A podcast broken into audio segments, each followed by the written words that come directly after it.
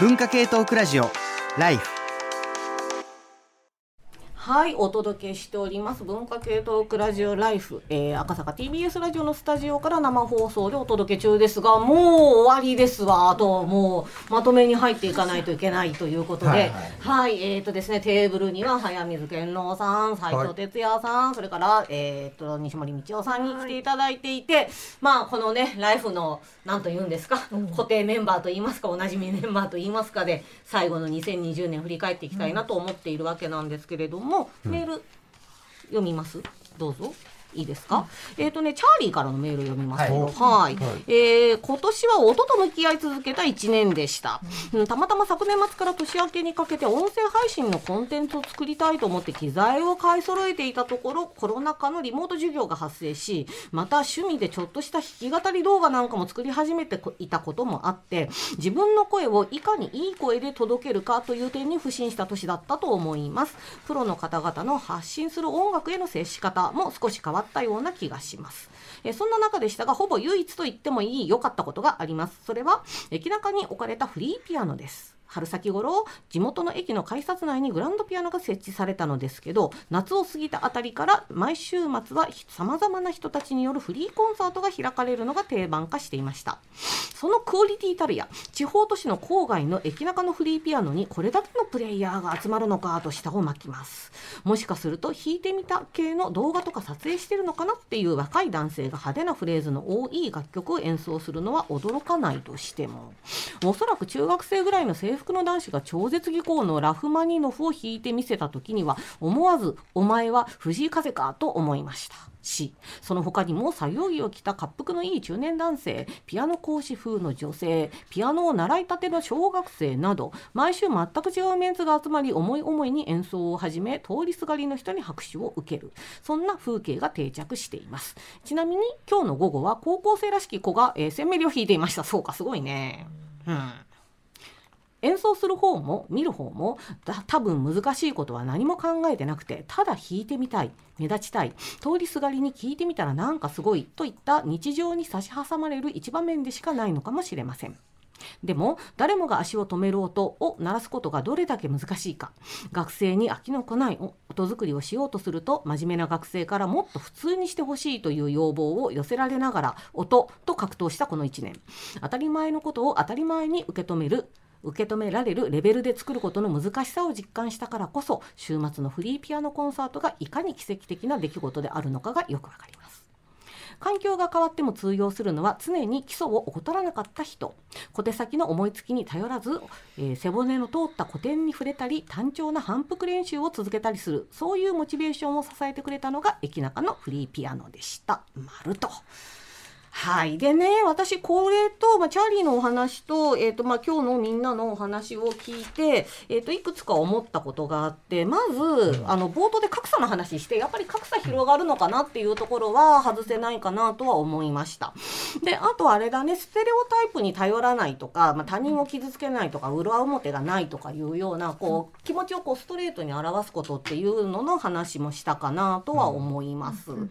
で、あともう一つ、まあ、ネットの誹謗中傷の話もちょっと気になりつつなんだけど、うん、まあえー、っとねあれなんですよね。臨場性の話ですよね、うん、この番組でも前もやったけどね。あのやっぱりその場にいないとダメなのかな、ね、リモートでできることって何なのかなっていうようなことを考えさせられたかなっていうのと、あのね古典とか学ぶの話もちょっと気になりますね。あの落語が流行ってるのもやっぱり古典だからだと思うんですよ。うん。でそのさっきのその独学の話であってもやっぱりその今流行ってるものが何なのかっていうことだけじゃなくて、割と古典に帰って学ぶとは何かとか、哲学とか、なんかそういう根本に帰って自分の軸を得たいっていう感じはちょっとあるかなという気はしていますっていうところはあるんだよね。僕ちょっとねまああの今の話で、インスパイアされたことを話すと、はいうん、そのさっきまあ人間ってまあ基本的にポンコツだっていうようなことが、うん、まあ、自然科学はそういうことを今すごく実証的にしているわけですよね。でその時にじゃあどうするかっていう話になった時にね、じゃあもっとその個人をねパワーアップさせりゃいいじゃないかっていう。発想が一つあるわけですよ。うんうん、で例えばその最たるものってそれこそさ、そのエンハンスメントって言われるような、うん、その何らかの例えばあの、うん、暗記サプリじゃないけれど、うん、そういう、うん、まあ、何らテクノロジーを使ってね、その個人の能力を拡張したりだとか、まあ、ナッジとかってよく言われるようなその環境を使って、まあ、個人をもう少しアップグレードさせるような、まあ、そういう発想もあると思うんだけど、うん、なんかねその僕ちょっとそこには違和感があってやっぱり他者がいない感じがするんですねそういう発想って。あの今日 久しぶりに西森さんの話を聞いていてえっ、となんだっけあの童貞のドラマの話、うん、2人の話が出てましたけど、うん、なんかやっぱりその何か個人の能力をどうやって高めるかっていうよりもその誰かと一緒に少しね変変化していくとか変容していくっていうようなことをもう少し考えた方がいいのかなっていうことをちょっと思ってるんです。でっていうのそれで思ったのが、うん、今年の人文書でやっぱり僕すごいいい本だなと思うのは、うん、やっぱり国分光一郎さんと熊谷慎一郎さんのこれメールでも高橋俊明さんが言ってくれた「責任の生成中道体と当事者研究」っていう本があって、でまあ、国分光一郎さんはねもうおなじみのね,、哲学者で,、で。熊谷慎一郎さんっていうのは、脳性麻痺にかかったかかっている方で、まあ、だけど自分であのお医者さんもしてね、先生もやっているっていう2人の、まあ、対話を収めている本なんですけれど。やっぱこれこれ本当になんでいいのかなと思うのは、うん、やっぱり哲学が本当にそうやって当事者研究っていうね熊谷慎一郎さんがやっている、まあ、依存症の人とか精神障害者の人たちがやってる、まあ、ある種の運動ですよね。それが役立ってるというかね、うんうん。中動態っていう概念によって、うん、その当事者研究ってものが一つ先に進むし逆にそこで当事者研究の何らかのその活動内容が国分さんの哲学に影響を与えていくっていう、そういう相互作用がまずあるっていうのと、やっぱりこの本の中で一つ言ってるのはやっぱり最後他者の話をしていくんです。責任とは何かっていうことでその responsibility っていうね応答するっていうことじゃないですか。なんかそうやってまあ他者っていろいろたくさん言われてきたけれどもう一回本当他者の問題っていうのがちょっと2021それこそねリモートの話とも関わってくるけど他者とどういうふうに関わってくるのかっていうのがこれから問われてくるもう一回問われてくるような。ね、うん、なるほどね。結構他者と一緒にいるっていうのは今日のあの西森さんの話で割と出てきたことかなと思うよ。どうかな？そういうドラマうん、ドラマでね。あの通常だと他者っていうのは自分と全然違う人で、うん、自分がなんだ、えーと、例えば怒ってきたりだとか、うん、喧嘩をしたりだとかそういうこう摩擦を通じてこう自分を発見していくみたいなのが一つの他者の典型だったんだけど、うん、今日出てきた話っていうのはこの自分を受け入れてくれるとか、このこうなんて言うんでしょうねこう包摂してくれるとかそういう形の他者に出会うことで、自分を発見するっていうことになるっていうところがちょっと現代的なのかなと思ったりもするんだよね。うん、なんか昨日あの星野源さんの「オールナイト」のライブを聞いてて、うんはいはい、そしたら歌詞にすごい星野源さんって他者のことを他者性があるっていう風な歌詞が多いんだなと思ってなんか割と逆にいいなと思ったっていうかなんか分かり合える人だみたいな感じを割と突き放してるんだけどその方がなんかこう何て言うの？期待がない分何て言うのかな？相互がないみたいな感じなのかなと思いながら歌詞をなんかそんなにちゃんとは聞いてないんだけど、うんうん、すごいめっちゃ他者とは違う自分だみたいなことを言ってる歌詞が多いんだなと。なるほどね、そブレイディみかこさんがシンパシーよりもエンパシーっていうのを言ってますもんね。あれはだから、理解できてるって自覚してる動体じゃだって他者って存在しえないから、まず理解しこうするた場合には他者をまず認識しなきゃいけないっていうことなんですよね。今年のね、そのずっと今日配信っていう話と、まあそれってどうしてもずれるんだ、ネットを介した瞬間にっていう話の中でね、音楽と笑いの話を結構したのって僕面白いなと思って、音楽ってピタッと合わないと意味がないものなので、いかに同期させるかっていうことって、やっぱりすごい難しいことなんだけど、みんなミュージシャンが挑戦したっていうことは、割とオンライン配信ピタッとなんかするそれからヤマハがそういうねソフトを作ったりしたのも我々タイミング的に面白かったし、一方お笑いって全然違うんですよ、逆に他者をね、その気づく時にズレってお笑いの方は、例えばアンジャスチュの話したけど、お互いボケとツッコミが全く合ってないっていうズレとかって開発しててあれ割と新しいなんか実はボケツッコミすごい合ってるようで、いやこれ合わせなくても面白いよねっていう実験だったり、人はピタッと合わなくても面白いんだっていう実験をお笑いやってるところがあって、そういう意味ではねその音楽と笑いをネット配信やるするって、実は他者との距離みたいなところがあって、今年お笑いの中で一番面白かった僕あのオンライン配信って東京03が、あのお笑いのオンライン配信やる告知をやったんですよ。でそこで、まあ、彼らの持ちネタバナナマンとやる持ちネタで、メリーアンをね 歌う。っていうネタがあるんだけど、みんなそれぞれズームでやってるからめちゃめちゃずれるっていう、音楽で合わなきゃいけないものをお笑いはずらしていくんだってまさにそこでやっていて、そこで他者が何なのかっていうのその2つのジャンルが表してるなっていう感じはすごいした。なるほどね。西森さんそういえばで。うん。でもなんかそまたなんかまあ両方あると思うんですよね、うんうん、両方がまあ密接にこういろいろあると思うっていうか、まあ、それも私の結構テーマだけど、うん、サンドウィッチマンがこの前本当に23日前のテレビで、えーと、m 1かなんか出た時に、えーと、一瞬固まったよねっていう話を相方にしてた時に。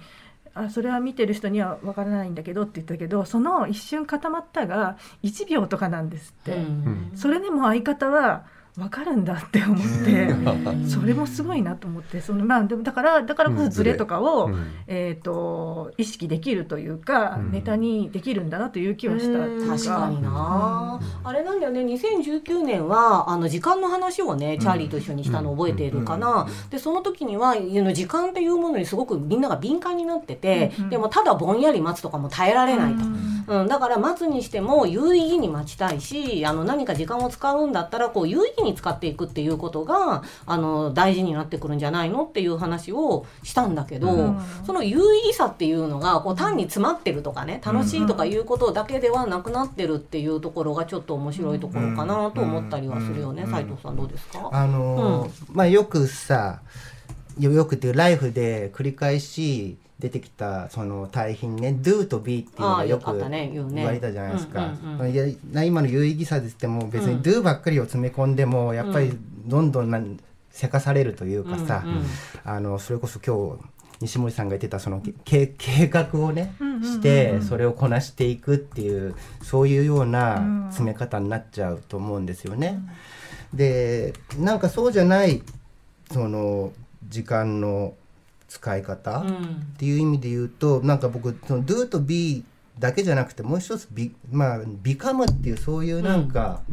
エレメントというか要素があるような気がするんですよ。うん、他者の問題で言うと、うん、他者と一緒になってな何か別のものになっていくとか、